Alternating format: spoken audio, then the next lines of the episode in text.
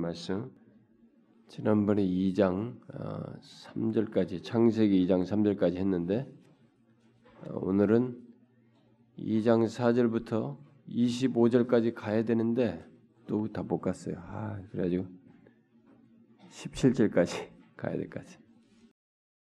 그래야 이 3장으로 단락이 딱 나뉘어지는데 이게 또 양이 많아져가지고 어쩔 수 없이 2장 4절부터 17절까지 우리 한 절씩 교독해 보도록 합시다. 음. 이것이 천지가 창조될 때 하늘과 땅의 내력이니 여호와 하나님이 땅과 하늘을 만드시던 날에 땅에 하나님이 땅에 비를 내리시니 아니하시고 땅을 각 사람들도 없었으므로 들에는 조목이 아직 없었고 밭에는 채소가 나지 아니하였으며 안개만 땅에서 올라와 온 지면을 적셨더라. 여호와 하나님이 땅의 흙으로 사람을 지으시고 생기를 그 거에 버려 넣으신 사람이 생명이 된지라. 여호와 하나님이 동방의 에덴의 동산을 창설하시고 그 지으신 사람을 거기 두시니라. 여호와 하나님이 그 땅에서 보기 아름다워 먹기에 좋은 나무가 나게 하시. 먹이 나무에는 생명나무가 선을 알게 하는 나무도 있더라. 강의 에덴에서 흘러나와 강의 에덴에서 흘러나와 동산을 적시고 거기서부터 갈라져 내 근원이 되었으니 이름은 비소니오 금에 있는 하엘라 온 땅을 둘렀으며 그 땅에 금은 승금이요. 그곳에는 베델리엄과 호마노도 있, 으며 셋째강의 이름은 기온이라. 구스 온 땅에서 들 셋째 강의 이름은 히데겔이라. 수루 동쪽으로 흘렀으며 넷째 강은 유브라데라 이렇게 그 상을 이끌어야 된 동산에 두어 그것을 경작하여 지키게 하시고 여호와 하나님이 그 사람에게 명하여 이르시되 동산 각종 나무 열매는 네가 임의로 먹되 선악을 알게 하는 나무 열매는 먹지 말라. 네가 먹는 날은 반드시 죽으리라 하시니라 이 창세기 1장부터 3장은 상세하게 설명할 것들이 굉장히 많음에도 불구하고 그냥 쑥쑥쑥 지나갑니다. 원래 우리가 이 시간에 한 장씩 살피는 식으로 금요일 날 해왔기 때문에 보통 그렇게 가려고 하는데 그래도 약간 붙잡는 것이 있어서 이렇게 큰 그림 속에서 지나가지만 상세한 내용을 일일이 살펴 강론하지 않고 넘어가지만 어, 어느 정도 그 중요한 거 성경을 이렇게 그 구약에서부터 볼 때 중요한 게 보는 관점, 어? 예, 큰 그림 속에서 봐야 할 그런 내용들을 주로 말하면서 그 본문에서 그것과 연관된 내용들을 살피는 방식으로 가는데 우리가 지난번 1장에서 2장 3절까지 그 내용은 어, 뭐였습니까? 이게 결국 하나님께서 영원전에 계신 상태에서 예, 어, 자기 자신을 발산하시는 거죠. 선을 더 적극적으로 발산하기를 원하시는 하나님의 속성상 그래서 자기 더 선하고 좋은 것을 드러내기 위해서 천지를 창조하실 뜻을 드러내시고 그래서 이게 하나님의 왕국을 건설하신 것이죠.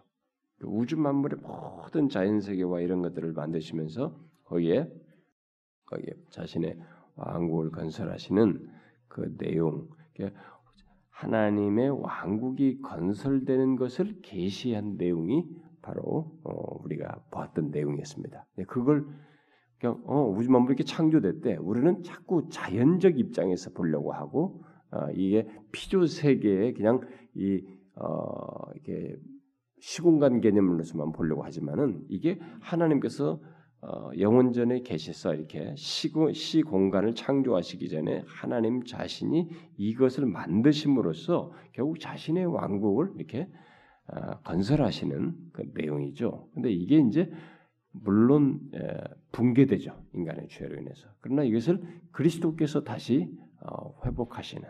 그래서 하나님 나라, 하나님 나라의 도래를 얘기하시면서 우리가 새 하늘과 새 땅에서 하나님 나라의 그 하나님의 왕국의 완전한 모습에 이제 최종적인 그 건설된 회복되어서 완전한 하나님 나라가 세워진 장면을 보죠. 그게 바로 예수 그리스도 안에서 어, 다시 회복되어 세워진 것이죠. 그런데 이제 처음에 그 원형을 여기서 지금 세우시는 거예요. 하나님 나라의 왕국을 세우신 내용을 보았습니다. 자, 그러면 이제 이 2장으로 넘어와서는 우리가 이제 이 왕국을 세우시고 이 왕국을 대리자를 통해서 이게 지금 썰렁하단 말이에요. 뭐 다 했는데 만들어졌는데 하나님과 이게 커뮤니케이션을 하면서 이것을 다스릴 존재는 없는 거예요 아직.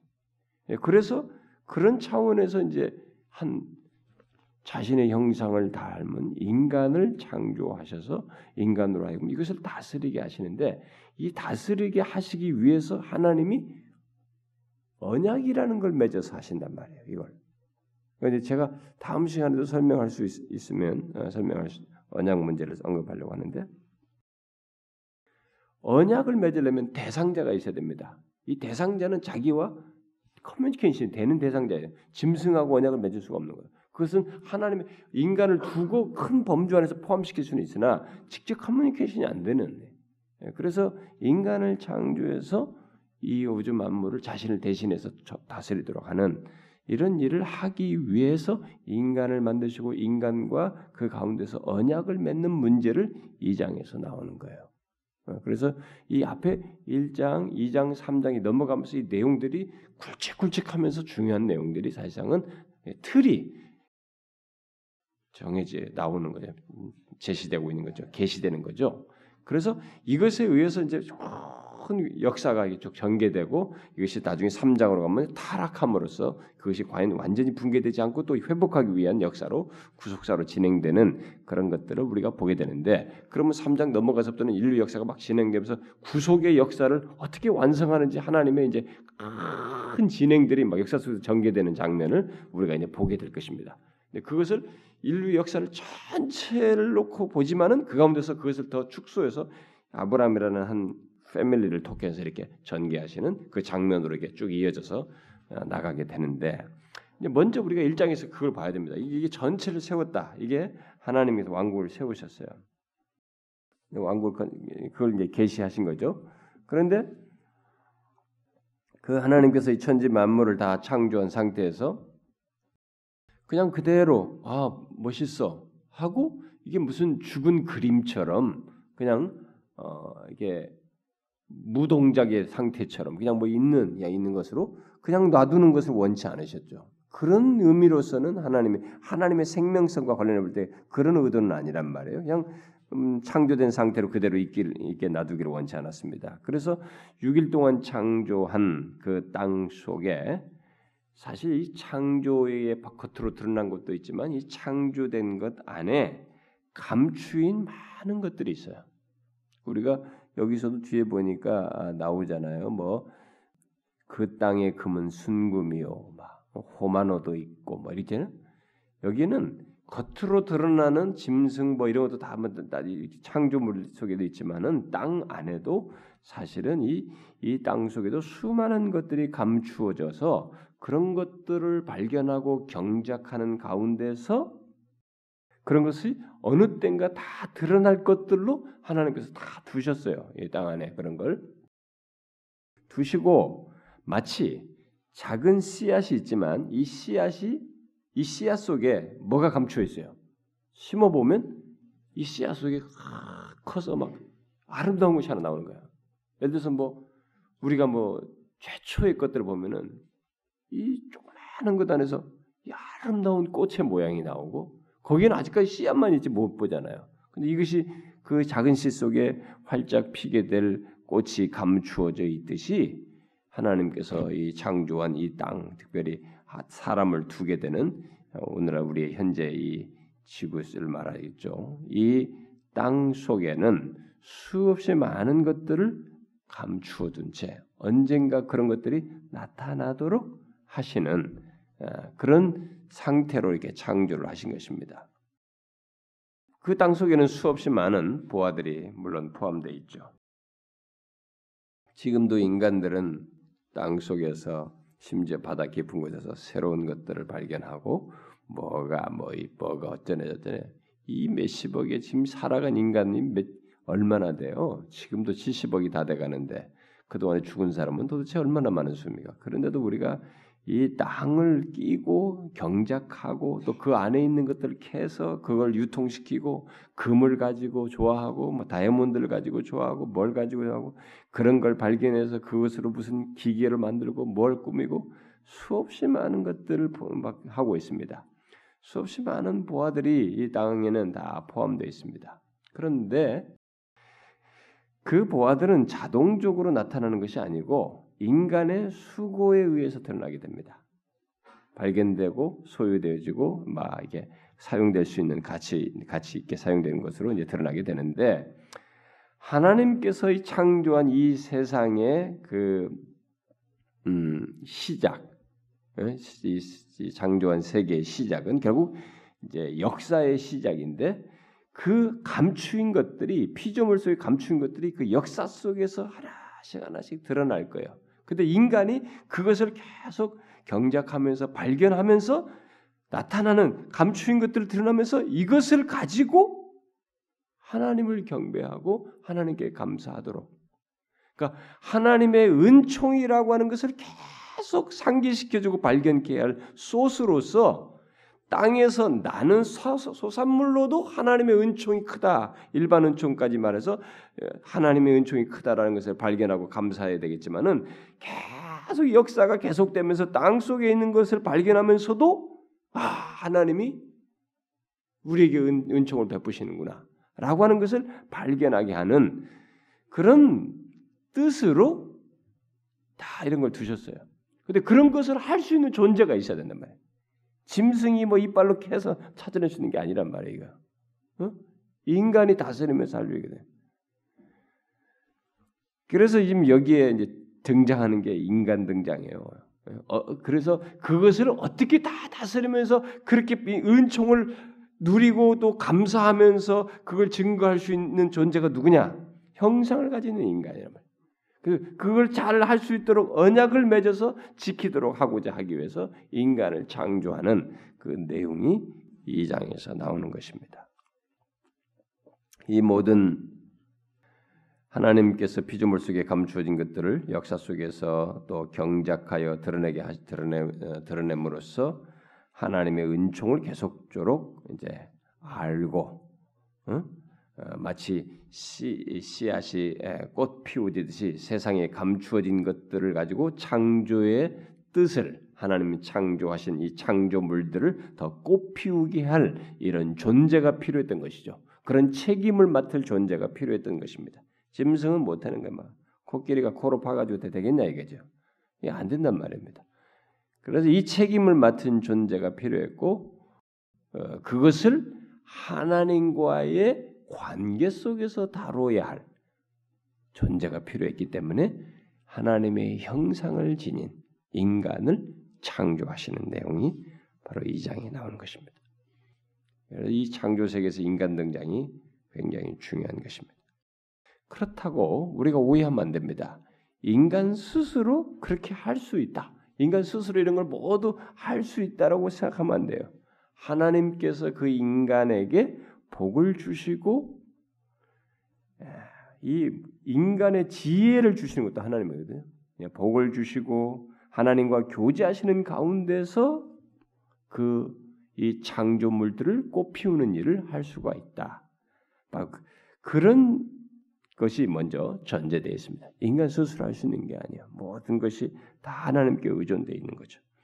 그래서 하나님께서는 지금 여기 이제 4절부터 7절을 먼저 설명하면은 하나님께서는 인간에게 그렇게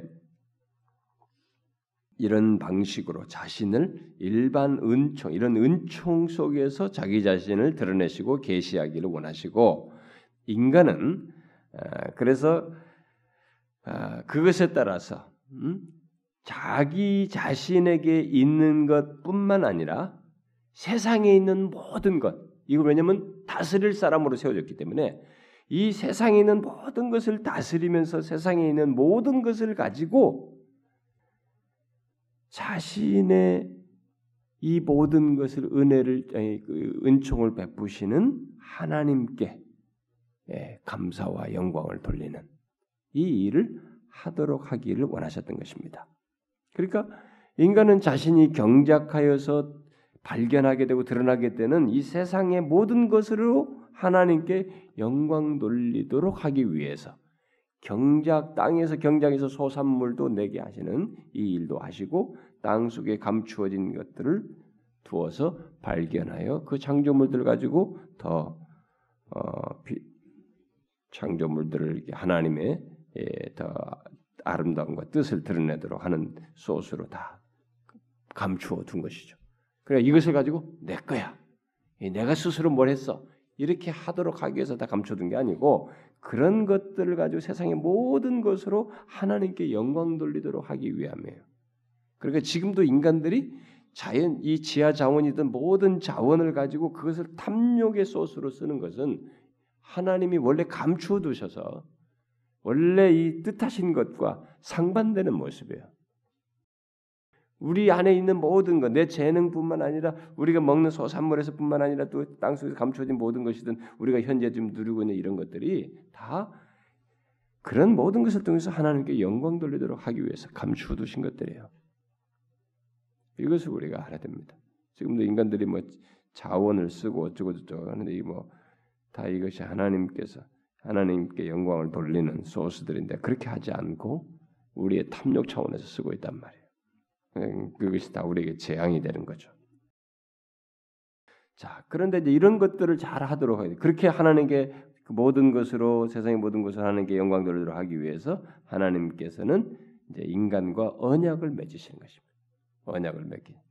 그래서 지금 여기서부터 이제 인간에게 뭘 이렇게 다스리고 정복하는 이런 내용을 앞에서 일장에서부터 말을 하고 이제 그것을 실제적으로 이제 만들어서 이걸 하게 하고 여기 뭐뭐 뭘 지시를 먹지 말라 이런 문제들이 나오는데 이런 것이 다 이제 결국은 언약이라고 말하는 것입니다. 여기는 언약이라는 단어가 없지만 언약의 구성 요소가 다 있기 때문에 언약 맺는 당사자 하나님과 인간 그다음에 거기에 조건, 언약의 약속 이런 것들이 다 나와 있기 때문에 지금 언약을 맺는 것인데 어떤 사람은 이것을 창조물을 다스리는 이 창조와도 관련돼 있기 때문에 이것을 창조 언약이라고 하자 이렇게 부르는 메르지 클라인 같은 유명한 개혁주의 신학자는 창조 부릅니다. 이게 참 설득력 있는 말이에요. 그 말도요. 근데 창조냐고. 근데 전통적으로 그동안 보편적으로는 여기 먹는 날은 죽는다. 너희 행위에 따라서 모든 결과가 주어진다고 말했기 때문에 이런 것을 행위 언약이다. 여기를 행위 언약을 말하는 것으로 말하기도 하고 있습니다. 어쨌든 이렇게 해서 이 창조 모든 것을 잘 다스리도록 하기 위해서는 그 모든 것을 가지고 하나님께 영광 돌리도록 하는 책임자로 세우기 위해서는 언약을 맺어야 했습니다. 언약을 맺음으로써 이 관계 속에서 어떤 것을 책임감 있게 해야 되고 커뮤니케이션을 해야 하기 때문에 언약을 맺는 내용이 이 장에 나오는 거예요. 그래서 여기서 인간의 그런 대상으로서 인간 창조와 언약을 맺는다는 내용이 여기 이 장에서 중요한 겁니다. 여러분들이 제가 이런 얘기하니까 아, 뭐 복잡하냐? 여기 지금 뭐 설명이 날 것이지 생기에 코를 불어낼 때인데. 응? 근데 제가 이 얘기하잖아요. 이 큰 그림을 그려가면서 읽어야 돼 성경을. 응? 전체 그림 속에서 읽어야지. 그래야 이 세부적인 내용들이 툭툭툭 제대로 살아나는 거예요. 이해가 잘 되는 것입니다. 큰 그림과 관점에서 이해를 못하면은 이게 자꾸 여러분들이 그냥 얘기거리고 그냥 흥미있는 그런 얘기밖에 안 되는 거죠.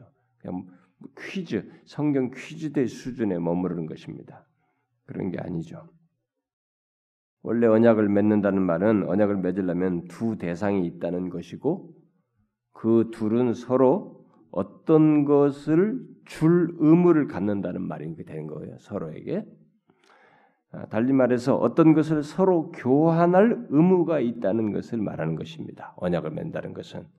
그래서 인간 사이의 가장 큰 언약도 그게 이제 결혼 언약인데 뒤에 나오죠 우리 가서 오늘까지 그것까지 하려고 하는데 못 하는데 결혼 언약도 예를 들면 결혼하는 두 사람은 서로에게 모든 마음을 바쳐야 할 의무를 갖는 것입니다. 언약이라고 하는 것은 서로가 상대방이 서로에게 뭔가를 교환한다는 의무를 가지고 있는 어? 어떤 것을 줄 의무를 가지고 있는 것입니다. 그 결혼 언약이 그런 것이죠. 서로가 서로에게 자신의 모든 마음을 바쳐야 하는 그런 의무가 있는데 그게 하나님께서 인간과 언약을 맺으실 때도 같은 맥락인 것입니다.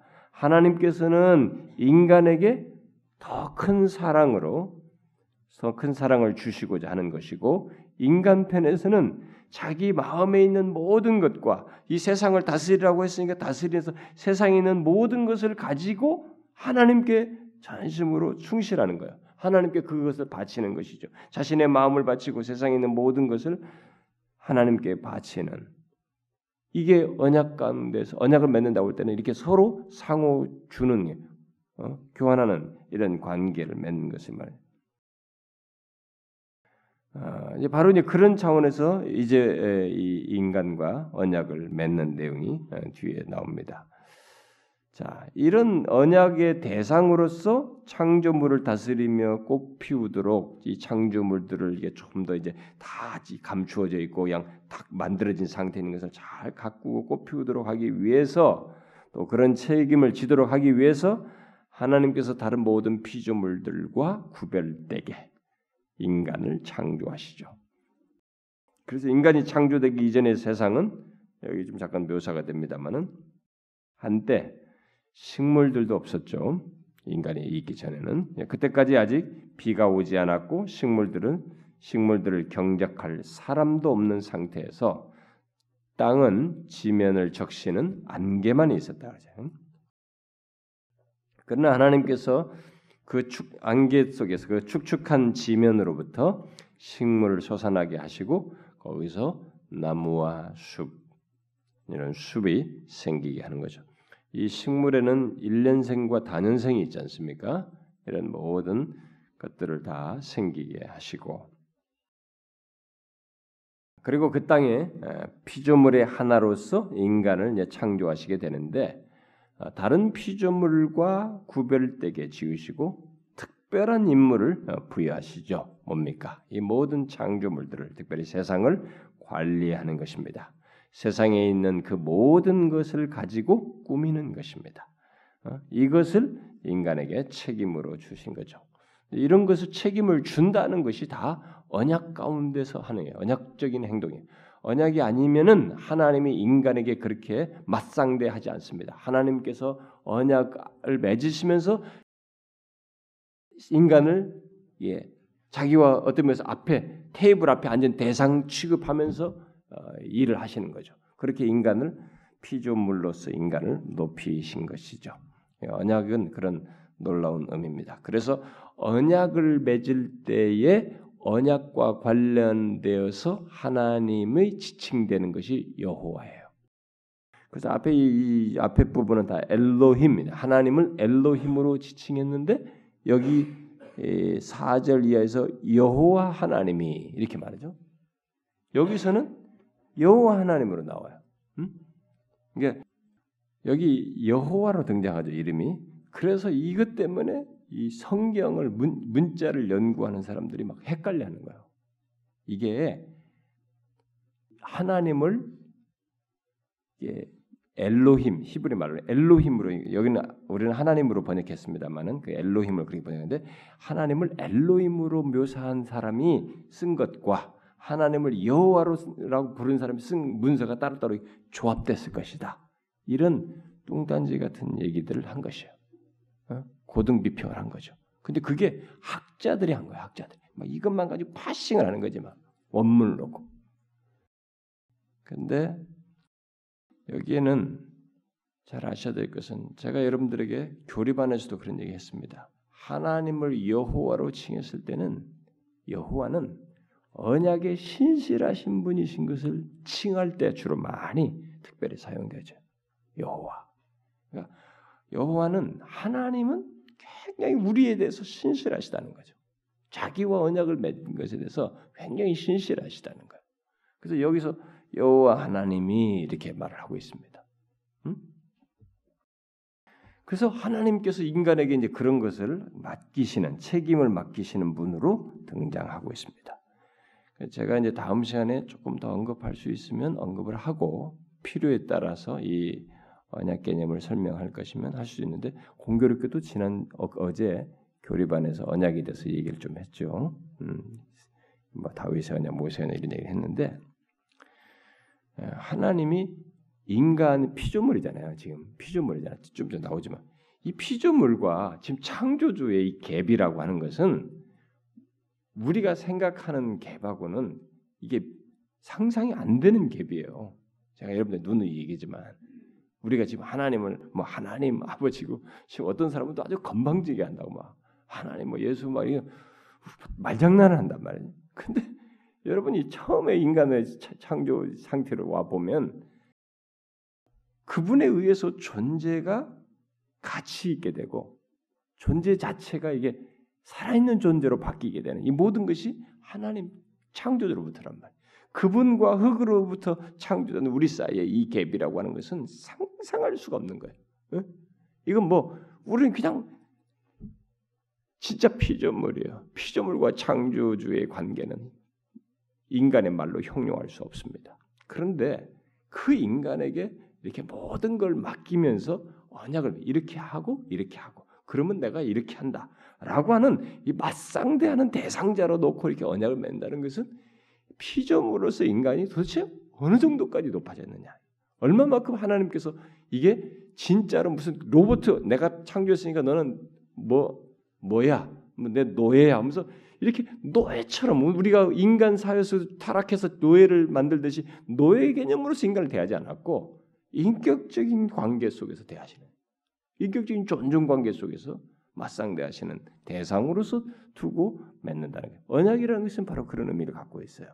그러니까 이제 그렇게 하면서 이런 모든 것들을 이제 할 수 있게 하시는 건데 맡기시는 건데 어, 그렇게 하기 위해서 그런 창조를 담당하기 위해서 세상을 관리하는 존재로 하기 위해서 인간을 하나님께서 어떤 존재로 창조하시냐면은 어, 하나님과 인격적인 교제 안에서 이런 일을 할 수 있도록 어? 그런 존재로 창조하시죠. 그래서 인간은 하나님과 인격적인 교제 안에서 살 수 있는 특권이 주어지게 되죠. 이건 어떤 피조물에도 없는 거예요. 무슨 뭐 신화론자들이 할 말이 없으니까 뭐 진화가 몇 몇만 년, 몇천 년, 몇만 년, 뭐몇억 년이 걸려 걸쳐서 진행된다 어쩌다 이런 기간을 자꾸 늘리는데 아니 어디에 그런 인격적인 기능이 어디 있냐 이거요. 인간 에?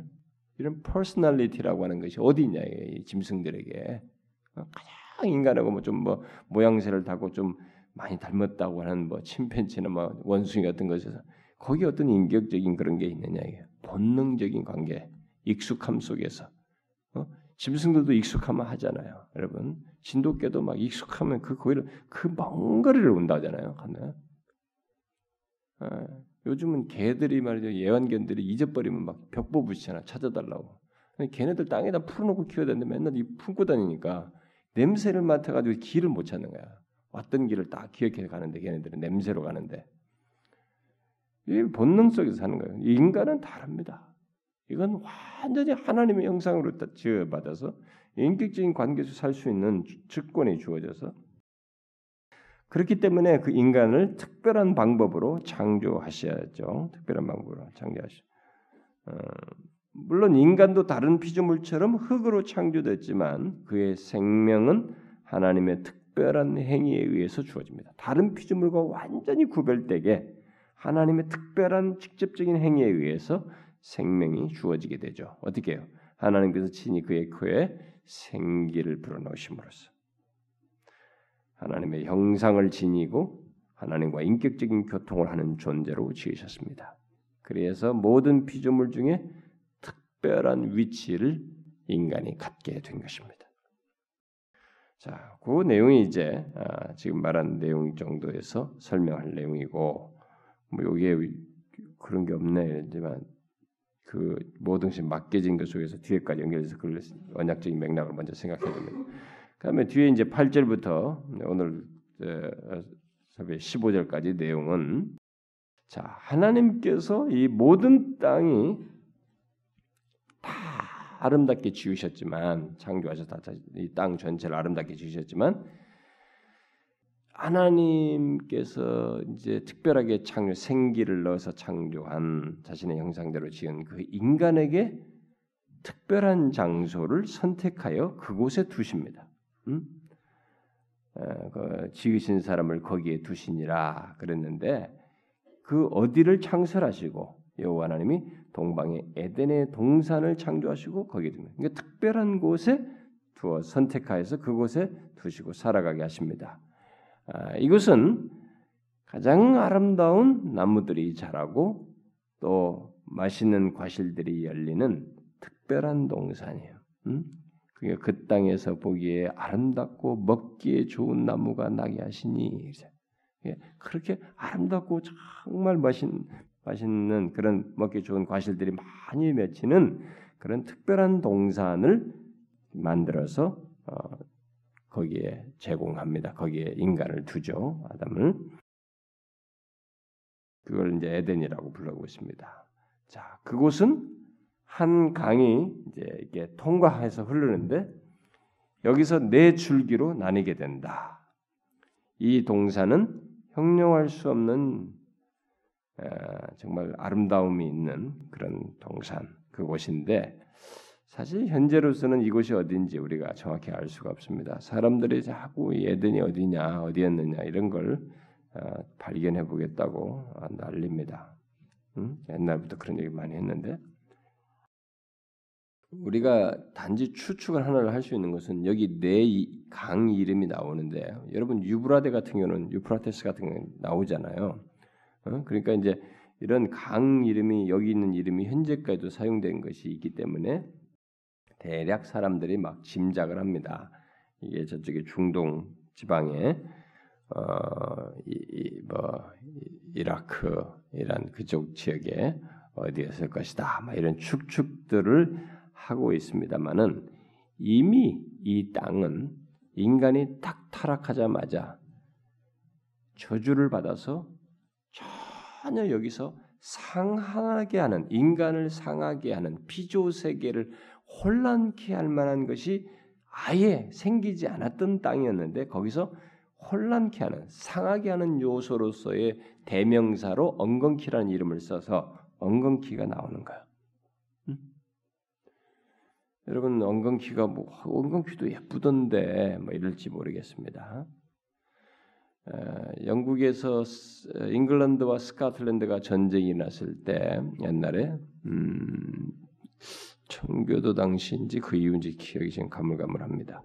잉글랜드 군사들이 잉글랜드 사람들 옛날 군사들 보면 이렇게 치마 같이 바지 이게 있고 이게 바, 다리가 이렇게 스타킹처럼 이렇게 한다든가 이렇게 하고 다리는 이렇게 맨살이란 말이에요. 이렇게 스타킹처럼 있고 여러분 옛날에 스코틀랜드 사람들 보면은 뭐 무슨 뭐 Brave인가 무슨 영화 보면은 옛날에 스코틀랜드 영화 나온 적이 있었는데 그 사람들 보면 이게 치마 입잖아요. 킬트 이게 어, 있잖아요. 그거 입고 전쟁하죠. 옛날에 그랬단 말이에요. 근데 잉글랜드 사람들이 스코틀랜드 정복하라고 계속 싸우다 올라가는데 나중에 후퇴합니다. 그 스코틀랜드 접경지대에 있는 엉겅퀴 때문에 후퇴해요. 그게 그렇게 힘들겠습니다. 우리는 그걸 보면서 아는 거예요. 야, 이 상하게 하는 것이다. 그게 이제 대표물로서 여기서 제시되는 겁니다.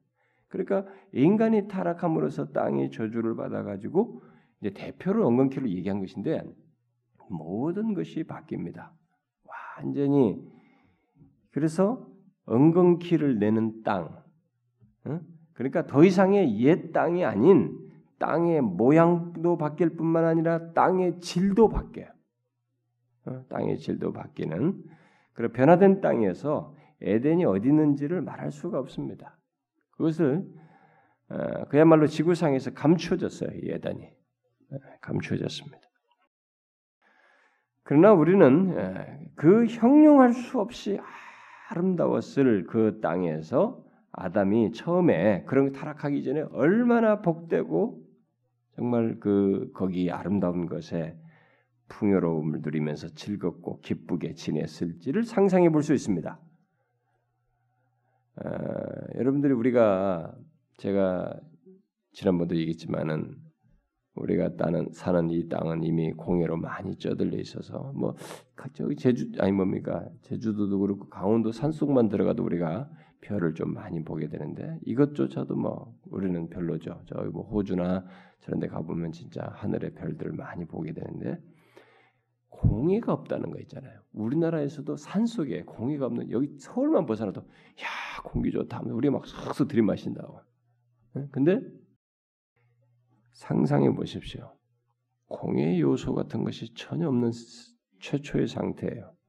그러니까 뭐 너무나 청정한 그런 푸릇푸릇한 신선한 나무들이 있고 그 나무의 그늘에서 모든 여기저기에 정말 그 아름답고 보기 아름답고 먹기에 좋은 나무의 과실들이 다 열려 있는 그런 환경 속에서 그리고 여기 강에 물이 흐르고 있으니까 물이 잔잔히 흐르고 시내가 흐르는 이런 환경을 한번 상상해 보라고요. 어? 그런 나무 그늘에서 잔잔히 흐르는 강가에서 상함이 없는 상태에서 즐거운 생활을 하는 이 아담을 한번 상상해 보십시오. 인간을. 그것은 이것은 분명 뭡니까? 이게 하나님의 호예요. 하나님의 은총의 배려 속에서 인간이 누리는 환경이고 조건입니다. 그러나 그가 그 땅에서 가장 놀라워하고 기뻐할 수 있었던 것은 기뻐할 수 있는 것은 무엇이겠어요? 그렇게 아름답고 청청하고 좋은 그런 동산 자체보다도 뭐겠어요? 그런 동산을 준비해 주신 그 하나님의 은총을 다각적으로 느끼면서 또 직접적으로 그것을 맛보며 경험하면서 사는 것이 이 아담에게 가장 행복하고 즐거운 그 내용이 아니었겠어요? 아담에게 그랬을 것입니다. 분명히 그랬을 거예요. 그러면 아, 이제 하나님께서 그런 동산에서 인간으로 하여금 거기에 두어서 살게 하셨을 때 뜻하신 게 뭐겠어요? 야, 이 멋있게 창조한 이 땅에서 뒹굴면서 살아라. 그렇게 했어요? 그걸 위해서 오늘 이 열매 따먹고 배불러서 누워 자고 그다음 저 열매 따먹고 배불러서 누워 자고 이렇게 팅글팅글 뒹굴을 하고 거기다 창조하면서 자신의 은총을 베풀었겠느냐 이게 그랬겠어요? 아니죠. 그건 아닙니다. 그렇게 하라고 에덴 동산을 만들어서 그 안에 두시지 않았습니다. 인간에게는 처음부터 주어진 임무가 있었습니다. 무엇이에요?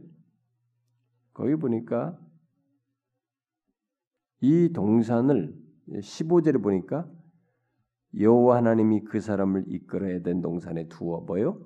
그것을 경작하며 지키게 하시고 경작하며 지키게 하시기 위해서 경작하고 보존하도록 하기 위해서 하셨습니다. 자, 이게 굉장한 일이에요. 이렇게 생각할 때 그러면 인간이 타락하기 전부터 노동이 있었다는 것을 보게 됩니다. 어? 노동이라는 것은 하나님이 인간의 삶에서 중요한 요소인 거예요. 이것이 있음으로써 인간이 삶의 의미와 생기를 갖는다는 것이.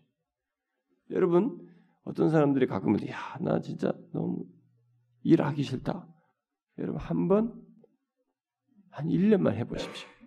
죽습니다 진짜. 막못 견딥니다. 영화도 하루 이틀이지 한 번이지. 할렵서 오늘 아침에도 아 오늘 영화 보러 가자. 그 다음도 영화 보러 그거 못할 짓이에요. 어? 아무리 멋있는 빛이 빛이 가도 여러분 바닷가에 가도 그, 그 자리에 처음 오니까 너무 아름답고 그렇고 또 오랜만에 오니까 그렇지 거기만 계속 살아오래 봐. 그 사람들은 싫다고 합니다. 그래서 바닷가 인 사람들은 육지 오는 것이 자신들의 여행 코스예요. 응? 제가 부산에 아, 이번에 거제도 집회 가지고 그래서 야 이 바닷가 너무 멋있다고 막 이러니까 자기는 하나도 감탄하는 거 옆에 목사 사역자 그분이 강사님 나를 계속 안내하는 거 섬기는 분이. 그동안 아 우리는 뭐 맨날 봐가지고 잘 모르는데 목사님은 참 멋있나 보네. 그래서 아 우린 멋있다고. 이게 참 너무 각각 곳곳마다 다 다르고 너무 멋있다고. 그 사실 우리들은요 여기 노예에서 그쪽 지역에 사는 목사님들이 노예 자기들의 작년에 노예에서 한 번씩 사역자들이 이렇게 뭐 세미나 뭐 이렇게 뭔가 수련회 비슷하게 1박 2, 2박 3일 뭐 이런 거 해요. 그쪽 사람들은 어디로 왔냐면 여기 남이섬에 왔대. 자기들은 남이섬에 오는 거예요. 아니 남이섬 하나 보러. 그러니까 진짜라는 거야. 그 목사님도 사모님들 와도 거기 남이섬 와요. 그 사람들은 또 이것이 보는 거예요. 육지. 그게 아닌 것이죠. 그러니까 어떤 것도 우리에게 그 하나 가지고 거의 다 못할 일이에요. 인간은 노동이 있어야 됩니다. 그게 우리가 타락한 세상 속에서 맛보는 거예요. 뭔가 우리가 하고 있어야 뭔가 움직이면서 자기가 맡은 일에 임무가 있어서 그것을 하고 있을 때야 내가 삶에서 윤기를 갖게 되는 거예요. 그 타락하기 전인데 병작하고 이렇게 하고서 할 일을 줘요. 그래서 이게 언약에서 이걸 노동규약이다. 어? 이렇게 번역을 하기도 합니다. 우리가 신학적으로 노동규약이다. 그래서 노동이 신성한 것이다. 원래는 그렇게 말을 합니다. 어, 그래서 인간이 어, 이렇게 보니까 이렇게 일 시키니까 이, 어, 할 일이 너무 많지. 얼마나 많아. 더 아름다운 땅 여기를 더 경작하고 어? 지켜야 되니까 보존해야 돼. 얼마나 할 일이 많습니까?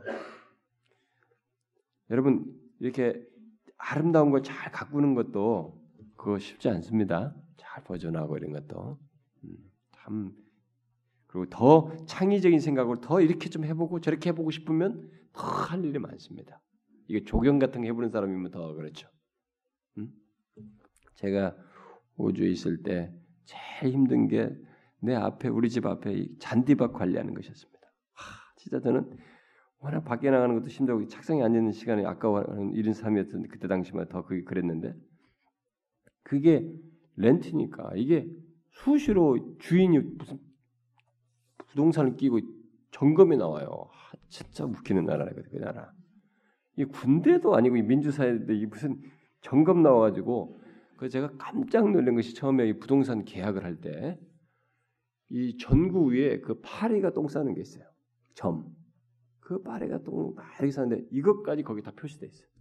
여기 이만큼인데 이거 외에 더 추가되면 네가 이제 다 청소를 하든지 돈을 내야 된다 이거예요. 그리고 모퉁이 어디가 조금 깨졌으면 그 깨진 것까지 다 있어요. 상세하게. 야 정말 놀랍더군요. 우리나라 사람들은 진짜 술술술 하는 겁니다. 다 있어요. 그리고 여기도 관리를 잘해야 되고 그 잔디인데 이게 어디서 날라왔는지 이게 잡초가 생겨요. 그 잔디 속에 보면은 그게 있어요. 잡초가. 그거 한번 캐겠다고 날 잡고 우리 청년 하나 불러가지고 했는데 잔디 뿌리의 힘을 야 뽑아도 뽑아도 어디 끝까지 했어요. 그 저도 성질이 있어가지고 끝까지 한번 가보자 했는데 진짜 끓일 끝을 못 찾겠더라. 그게 힘들더라고요. 그 처음에는 너무 아름답졌습니까? 우리는 야, 서양 사람들 보면 앞에 가든이 다 돼 있으니까 너무 아름답다 했죠. 그 관리하는 게 쉽지가 않습니다. 아름다운 것을 잘 관리하고 더 창의적으로 해보려면 그게 큰 일이에요. 그런 이런 노동이 이 사람에게 있었습니다. 근데 너무 즐겁게 이것을 아무런 거리낌 없이 할 상태였죠. 음? 아, 그래서 땅 그 동산을 지키고 경장하며 그 땅의 보화와 더불어서 감사하는 마음 그리고 사랑으로 하나님께 그 모든 것을 바쳐야 하는 이런 임무를 이 사람에게 주어진 거죠. 음? 그뿐만이 아닙니다. 이제 우리가 그 16절, 17절 오늘 17절까지 보는데 이제 우리가 흔히 행위 언약의 그 핵심 본문으로 흔히 말을 하는 근데 전체 앞에 부터 창조 언약, 창조와 관련돼서 창조 언약 속에서 이걸 다루면은 요금 이걸 거기에 포함시키는데 행위 언약을 할 때는 주로 이것만을 포함시켜서 주로 얘기를 하고 많이 하는데 여기 16절에 17절에서 이제 그 언약 가운데서 일종의 어, 시험하는 단련기 위한 시험의 내용이 나옵니다. 자, 인간은 하나님의 지금 앞에까지 말한 이런 은총을 누리면서 또 하나님의 사랑을 받으며 살아가고 있는 상태입니다. 그러나 인간은 바로 그 가운데서 선택할 자유를 가지고 있었습니다. 그런 존재로 지음받은 것이죠. 하나님의 형상대로 지었고 자유의지를 가지고 자신이 자유롭게 선택할 수 있는 그런 존재로 지음받았습니다. 음? 하나님은 로봇을 하나 두고 너 이거 로봇에게 툭툭툭 해서 이렇게 관리하도록 하지 않았습니다. 자신이 인격적으로 선택하면서 기꺼워서 그리고 자신도 하나님이 자기를 사랑하는 것을 알고 자신도 사랑으로 막 하나님께 섬기고자 하는 이런 관계 속에 있기를 원하셨고 그런 존재로 또 창조하셨고 그런 대상으로 여기면서 언약을 맺으신 거죠. 이 처음에 언약을 여기서 맺으시는 거죠. 그래서 이런 임무를 주시는 것입니다. 자, 그래서 하나님께서 계속 은총을 베푸시지만 이제 아담은 이런 선택을 할 수 있는 자유를 가지고 있기 때문에 퀘션이 하나 야기되는 것입니다. 과연 하나님께서 계속 은총을 베푸시는 가운데서 이 아담은 그런 은총 속에서 영원히 살기를 원할까? 이렇게 지금처럼 하나님이 은총 베푸시는 것 가운데서 그것을 좋아하면서 영원히 살기를 원할까? 만일 어떤 다른 존재가 접근해서 이 인간으로 하여금 다른 존재로 이렇게 빠뜨리기 위해서 다른 제안을 한다면 이 인간은 어떻게 반응할까? 다른 것을 선택할 수 있는 존재인데 다른 것을 선택하도록 제한이 된다면 과연 이 인간은 어떻게 반응할까? 그래도 계속 하나님의 은총 안에서 이것을 현재 생활을 좋아하면서 살기를 원할까? 아니면 하나님의 은총 속에서 계속 살기 사는 것 대신에 다른 것을 선택할까? 만일 하나님의 은총 속에서 살기를 원한다면 이 인간은 그와 그 후손이 영원히 그의 은총 가운데서 살게 되겠죠. 음? 그러나 그렇지 못할 경우에는 어떻게 되겠나? 이것 대신에 다른 길을 선택한다면 이것을 거역하면서 반대 길을 택한다면 어떻게 되는가? 거기에는 죽음이 있게 되는 것이죠. 이 얘기하는 것입니다. 여기서 먹는 날에는 죽는다 하죠. 죽음이 있게 되는 것이. 자, 이 문제를 해결하기 위해서 이런 있는 자유를 가지고 있기 때문에 이런 것에 직면할 수 있는 존재이기 때문에 이 문제를 해결하기 위해서 하나님께서는 인간을 테스트한 것입니다. 시험하시는 거죠. 동산 한가운데 선악을 알게 하는 나무를 만드시고 그 나무 실과 외에는 모든 나무 열매를 다 먹을 수 있게 하셨습니다. 뭐 여기같이 모든 것이 창조된 세계 속에서 뭐 이게 보이기 아름답고 좋은 열매, 나무를 맺는 들이 맛있는 열매를 맺는 나무들이 많이 있었기 때문에 그런 것 속에 한 나무로 지정했을 거예요. 만약 옆에가 다 금들이었으면 금들 중에 좀 더 반짝이는 금을 하나 놓고 시험해도 되겠죠. 뭐가 됐든 이게 정확하 이게 이 나무 자체가 특별한 것은 아니다 이거야. 음? 이단들처럼 이것 자체를 특별하게 의미 부여해서 해석하는 것은 잘못된 것이고 어쨌든 이런 모든 나무들 중에 선악을 알게 하는 나무를 중앙에 두고 테스트를 한 것입니다. 그것은 먹지 말고 그 외의 모든 나무들은 먹을 수 있다라고 하죠. 선택할 수 있는 자이기 때문에 이 선택하는 경험을 통해서 단련을 시키기 위해서 이것을 어, 한 것이죠. 하나님 편에서 선악을 알게 하는 나무 열매도 다른 열매처럼 먹음직스럽겠죠. 먹음직스러웠을 것입니다. 나중에 보면 하와가 그러잖아요. 먹음직도 하고 보암직도 하고 막 그랬다고 했잖아요. 똑같이 먹음직스러웠습니다. 우리가 앞에서 그랬잖아요. 2장 9절에서 부른 것처럼 아름답고 먹기에 좋은 나무가 먹기에 좋은 나무들, 먹음직스러워돼. 그러니까 또 이 선악과를 볼 때 하와도 보암직도 하고 보암직도 하니까 굉장히 탐스러울 정도로 이렇게 그런 모습을 먹음직스러운 모습을 분명히 가졌다는 것으로 보여집니다. 그러니 인간의 마음 속에 먹음직스럽다는 생각이 당연히 일어나겠죠. 저것도 먹음직스럽다라는 생각이 당연히 났을 것입니다. 그러나 하나님께서 먹지 말라고 했습니다. 자, 이것을 통해서 인간은 시험, 테스트를 해야 되는 것입니다. 이 선택이라는 것이 지금까지는 이것을 제시하기 전에는 선택이라고 하는 갈림길이 없는 거야. 선택할 수 있는 존재인데 선택할 수 있는 길이 지금까지 제공되지 않았어요. 그런 가운데서 만일 이제 다른 걸 선택하도록 넘어뜨리는 시험이 오면은 어떻게 되겠냐 이게. 그러니까 지금 그것을 하나님 편에서 테스트하기 위해서 먼저 이것을 시키신 것이죠. 먹지 말라. 자, 하나님의 이 같은 시험을 통해서 인간은 선과 악을 구별하는 법을 배워야 했던 것입니다. 선은 뭐냐? 선은 내 마음에 땡기는 것이 선이 아니에요. 내 마음이 지시하는 것이 선이 아닙니다. 선은 하나님이 명령하신 것이 선입니다. 여러분 무슨 뭐 아바타인가요? 그런 영화나 요즘 뭐 영화들 보면은 대사가 다 그렇습니다. 네 본능대로 해라. 네 느낀 대로 해라. 응? 네 마음대로, 네 마음이 하는 대로 해라.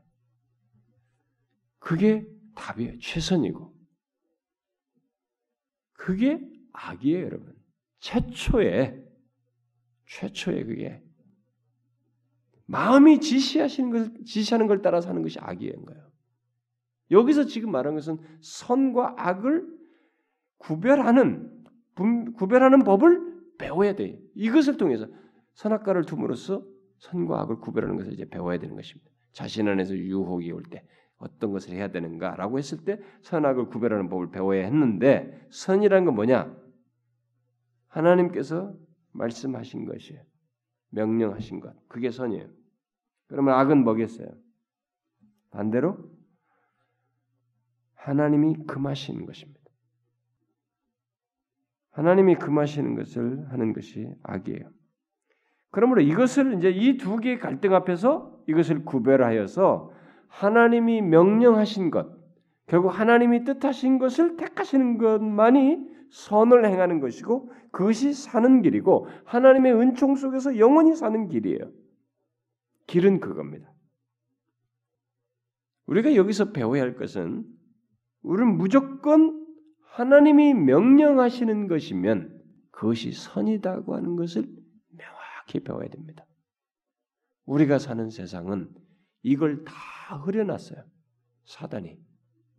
가지고 뭐든지 가르치고 받고 뭐 사상 문화며 사상이며 이런 것을 배워서 선이라는 게 뭐냐 이거죠. 이것을 하나님이 명령하신 것을 선으로 생각하지 않냐고 그 외에 다른 것으로 선으로 규정하는 많은 가르침들이 이 세상에 난무해 있습니다. 여기서 알아야 됩니다. 인간은 피조물이에요. 우리를 창조하신 분이 말씀하신 것이 선이에요. 그게 사는 길이야. 그분이 명령하신 것이 선인 것입니다. 여러분들이 이것을 많이 생각해야 됩니다. 하나님께서 말씀하신 것은 다 선이에요. 여기 성경을 계시로서 우리 준 것은 다 선입니다. 그것은 피조물된 인간, 유한한 우리에게 있어서 살 길이고 선이라고 하는 절대적 기준이 하나님 자신이기 때문에 진정한 선, 참된 선을 행하는 것이 되는 것입니다. 선은 상대적 개념으로 만들 수 있는 것이 아닙니다. 그래서 우리가 성경에서 나중에 보면은 의의 개념도 기준자가 하나님이에요. 하나님을 믿으니 의롭다 이긴 것이죠. 이스라엘 백성들이 뭐가 의로워요? 그들이 어? 뭐가 뭐가 그렇습니까? 그 가난 사람들이나 그들이나 다를 바가 뭐 있어요? 언약 가운데서 이스라엘 백성이 하나님과 이렇게 결합됐기 때문에 의로우신 하나님과 붙었다는 것 때문에 이들이 의로운 것이에요. 행동 거지는 비슷합니다. 저들하고 별로 뭐 가난 광야에서 얼마나 음, 정말 엉망이었습니까? 그거예요. 그게 의롭다고 여기지가 않습니다. 근데 하나님과 언약 속에 붙었대요. 그래서 의로 여긴 것입니다. 기준이 하나님이에요. 죄는 뭐냐? 하나님과 그분의 말씀으로부터 못 미치거나 빗나가거나 떠나거나 이게 다 여기 안 붙어 있는 거지. 다 죄인 거예요. 여기도 선악이 그겁니다. 최초의 그것이에요. 왜냐하면 선의 절대적인 기준이 근본적인 출처가 하나님이시기 때문에 하나님이 말씀하신 것, 명령하신 것이 바로 선입니다.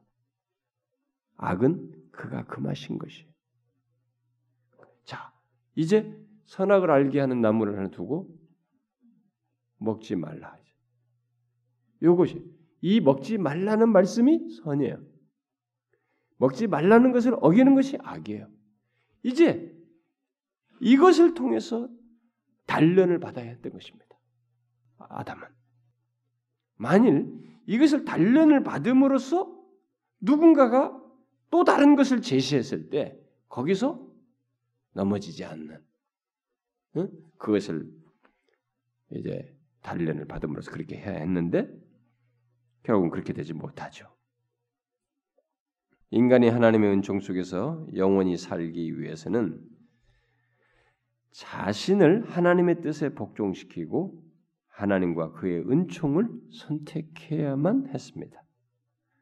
그런데 만일 인간이 먹지 말라고 한 그 실과를 먹는다면, 곧 악을 선택한다면, 그는 죽게 될 것입니다. 반드시 죽는다. 죽게 될 뿐만 아니라 하나님과의 교제도 끊어지게 되는 거죠.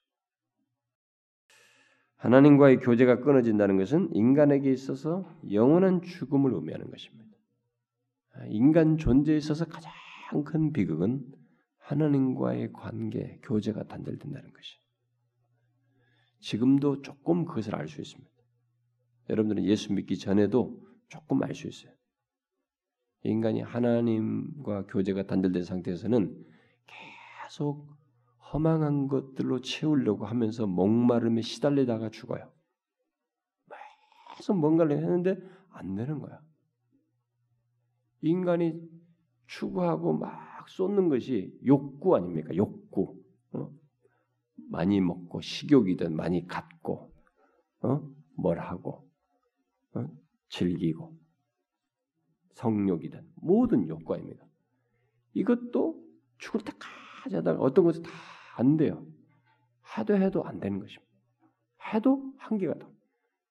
안 메꿔져요. 우리는 거기서 하나님과 교제가 단절된 인간의 허망한 끝을 보는 것입니다. 그것은 인간이 육체적으로 죽는 것보다 사실 더 무서운 것이에요. 이제 그것이 바로 이 죄를 범하는 인간에게 올 것이었습니다. 그러므로 이 시험은 사실 어려운 시험이에요. 너무 큰 결과를 가져오기 때문에 어려운 시험이고 시련이었습니다. 그러나 반대로 인간이 계속 순종하기만 한다면 여기서 선을 택하게 하나님 먹지 말라고 한 말씀을 따라서 선을 행하고 순종하기만 한다면 어떻게 될까? 자, 하나님은 그 순종하게 될 때를 하는 하, 하게 된다면 그의 은총 가운데 영원히 복을 누리며 살 수 있다는 것을 갖도록 하기 위해서 응?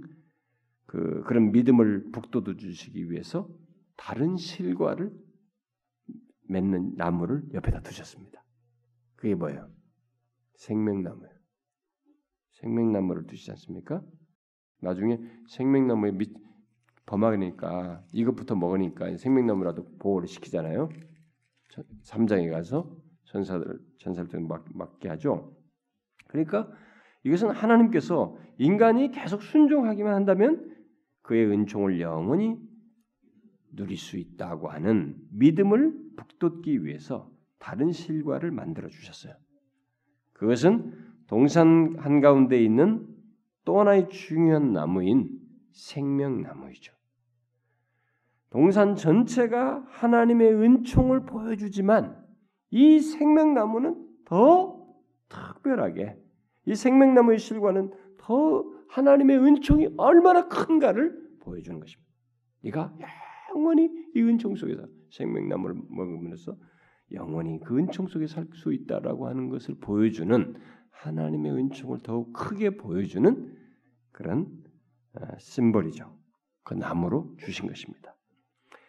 결국 동산 가운데 있는 이 두 나무는 두 가지 길을 상징했다고 볼 수 있겠죠. 만일 인간이 선악을 알게 하는 나무를 따먹는 것을 거절하고 음? 생명나무 실과를 따먹었다면 음? 선악과는 쳐다보지도 않고 생명나무를 열매를 따먹었다면 하나님의 영원하신 은총을 선택하는 것이 되었을 것이고 반대로 선악을 알게 하는 나무를 따먹게 된다면 생명나무의 실과를 거절하는 것이 되어서 그 실과를 먹을 수 없게 된다는 말이 되겠죠. 그런데 이 시험 앞에서 인간은 생명나무는 안 쳐다봤어요. 선악과를 먼저 봤습니다. 그래서 나중에 천사를 통해서 생명나무를 보존하죠? 접근하지 못하게 하나요. 그, 이 순종의 이 자리에서 선택할 수 있는 자유를 가진 인간이 놀라울 정도로 생명나무에 손안 댔어요.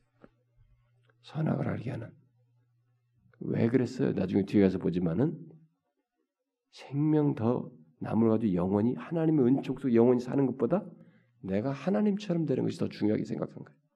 사단의 그 말이 더 크게 작동한 거지. 인간이 자유를 선택할 수 있는 이런 인격적인 존재로 지어진 존재, 인간이 참 이런 위험 요소를 가지고 그런 죄악된 선택을 하게 됐죠. 제가 뭐 뒤에까지 오늘 못 하겠고 여기까지만 해야 되는데 우리가 이제 나중에 뭐 뒤에 결혼 얘기 나오고 3장으로 넘어가겠습니다만은 다음 시간에 더, 더 이제 또 하나의 중요한 내용을 살피겠습니다만은 여러분과 저는 이제 예수 그리스도를 믿고 나서부터 새로운 피조물이 되고 나서 우리는 선과 악을 분명히 구분할 수 있습니다. 예수 믿는 사람들은 구분하게 돼 있습니다. 선이 뭔지 압니다. 악이 뭔지 알아요, 우리는. 우리는 이 말씀 그대로입니다. 선은 하나님이 말씀하신 것이에요. 그게 다 선입니다. 세상이 말하는 선 개념이 아니라 우리는 원래 본질적이고 절대적인 의미에서의 선이 무엇인지를 알게, 알게 되었습니다. 그게 우리에게 생명의 길이에요. 하나님과 사랑을 더 풍요롭게 누리면서 가질 수 있는 길입니다. 그분의 은총을 더 풍성히 누릴 수 있는 길입니다. 여러분들도 선택의 기로 앞에 수도 없이 놓입니다. 응? 야, 하나님 말씀대로 할 것이냐 말 것이냐. 응? 수도 없이 놓입니다. 인생에 결정할 때도 그렇고, 사업하면서도 그렇고, 결혼 문제 앞에서도 그렇고, 자식 뭐 시킬 때도 그렇고, 뭘 할 때든 여러분들이 계속 이 갈림길에 서입니다. 여러분 그때 어떻게 하시겠어요? 그게요 테스트입니다 우리한테. 그것을 많이 하나님의 이 테스트를 따라서 아브라함도 테스트해가지고 여호와 이래를 경험했던 것처럼 테스트를 많이 통과하면 통과할수록 신앙이 견고해져. 물론 사단도 시험합니다. 사단은 어떻게? 테스트가 아니라 템프테이션, 유혹이죠. 넘어뜨리려고 하는 거지. 어? 유, 우리 유익을 주려는 게 아니라 무너뜨리려고 하는 거지. 근데 그런 것 앞에서 우리는 테스트를 앞에서 계속 한 가지만을 생각해야 됩니다. 하나님의 뜻이면 그게 선, 선이에요. 하나님이 말씀하신 것이면 그게 선이에요. 그걸 택해야 됩니다. 자꾸 하나님 말씀 아닌 것을 기웃거리고 그걸 택하려고 만드는 것입니다. 예? 여러분들이 앞으로도 많은 게 있을 거예요. 뭐 인생 진로 결정하면서 뭐 수도 없이 나올 겁니다. 그때마다 여러분들이 어떻게 하겠어요? 예? 어떻게 결정하겠습니까? 이거 하나를 잘 배워야 됩니다. 하나님은 처음부터 이걸 가르쳐 주셨어요. 근데 타락하고 나서부터 인간이 자생적으로 이게 안 되는 거야, 이제.